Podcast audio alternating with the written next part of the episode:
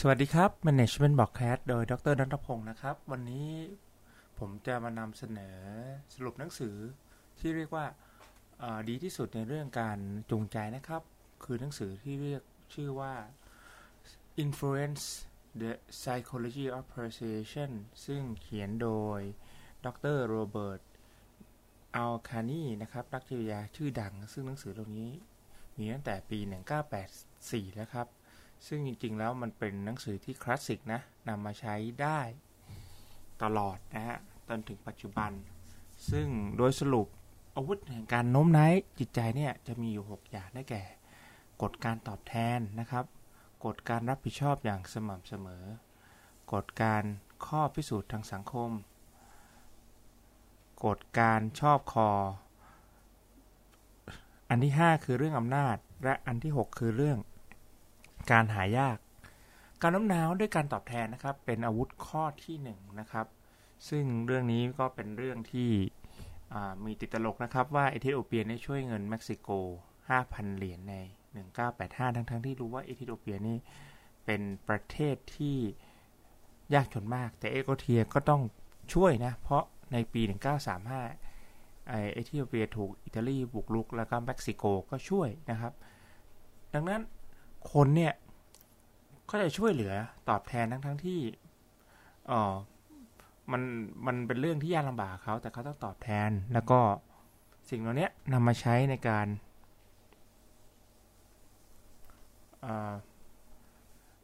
การขายของได้ยังไงนะครับ อย่างเช่นยกเคสสตัดดี้จากหนังสือนี้ก็บอกว่าเด็ก 10 ขวดเนี่ยขายละครตั๋วละครเวที 5 ดอลลาร์ ซึ่ง ทุกคนก็จะปฏิเสธ แต่เด็กขอร้องให้ช่วย ซื้อลูกอม 1 ดอลลาร์แทน ซึ่งทุกคนก็ซื้อลูกอมทั้งๆที่ไม่ต้องการมันเลยอันนี้คือเทคนิคการใช้นะครับ อย่างนั้นแล้วนั้นแล้วกฎข้อที่ 2 นะครับ อาวุธข้อที่ 2 ก็คือการรับผิดชอบอย่างสม่ำเสมอนะครับเรื่องนี้ก็จะมีเรื่องเล่าว่าช่วงสงครามเกาหลีเนี่ยเชลยทหารเนี่ยมันจะโดนหน้าโดนกักขัง โดยคอมมิวนิสต์ชาวจีนนักโทษทุกคนถูกขอให้ทำตาม ข้อเสนอเล็กๆ คือ ขอให้พูดและเขียนเรื่องต่อต้านอเมริกาและยกย่องคอมมิวนิสต์อย่างละมุนละม่อมนะครับ เมื่อคำคำพูดต่อนนี้ได้ปฏิบัติแล้วเขาก็เริ่มขอ ข้อกดดันยากขึ้นนะครับ คือขอให้พูดนี้กับนักโทษคนอื่นนะครับพอรู้อีกทีนะ นักโทษก็เปลี่ยนภาพจากเป็นนักโทษเป็นผู้ให้ความร่วมมือกับคอมมิวนิสต์เดียวแล้ว แล้วก็คอมมิวนิสต์เนี่ยรู้รู้เทคนิคในการใช้การคล้ายๆกฎการโน้มน้าวรับผิดชอบอย่างสม่ำเสมอเนี่ยนะครับ ซึ่งสามารถนำไปต่อยอดได้นะก็คือ คือตอนแรกก็คือเราขอเรื่องเล็กๆก่อน พอหลังๆเราก็เริ่มขอเรื่องใหญ่ขึ้นนะฮะก็จะสามารถขายด้วยเทคนิคการนี้ได้นะครับ กฎข้อที่ 3 ก็คือเรื่องการพิสูจน์ทางสังคมนะครับ เรื่องอย่างนี้ถูกนำมาใช้ในละครซิทคอมนะครับ เช่นบางบางทีเรามีเรื่องตลกแล้วแล้วก็มีแก๊กแล้วก็มีเสียงหัวเราะ แล้วก็จะมีเสียงหัวเราะนั้นบางทีมันไม่ตลกเลยนะครับ แต่ว่าทำไปทำมาพอทุกคนได้ยินเสียงหัวเราะก็ต้องหัวเราะตาม แล้วก็สิ่งเหล่านี้ก็คือว่าบางทีเราก็ใช้กับหนังสือหนังสือบอกว่าเป็น natural bestseller แล้วนะทุกคนก็ มันมันพรูฟโดยสังคมไปแล้วมันเราก็เลยคิดว่าหนังสือนี้ดี อันนี้ก็เป็นหลักการในการนำตัวการโน้มน้าวเทคนิคนี้มาใช้นะครับ เทคนิคต่อมาก็คือการชอบคอนะครับ คนเราเนี่ยจะซื้อของต่อเมื่อรู้ว่าคนนั้นน่ะชอบคุณนะครับ ซึ่งเทคนิคนี้นำเอาไปใช้ในการขายรถนะครับ โดยการที่นายโจริชาร์ดเนี่ยพนักงานขายรถ 12 ปีติดต่อกันนั้นเขียนจดหมายไปบอก ทุกคนนะที่อยู่ใน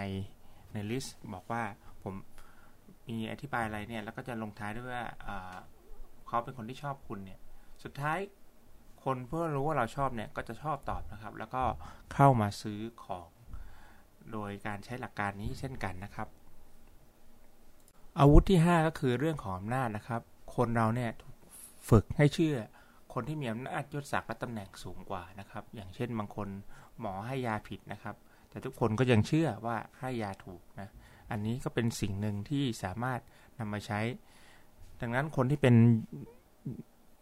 มีวุฒิสูง มีจบด็อกเตอร์นะครับ จบมีวุฒินะ มี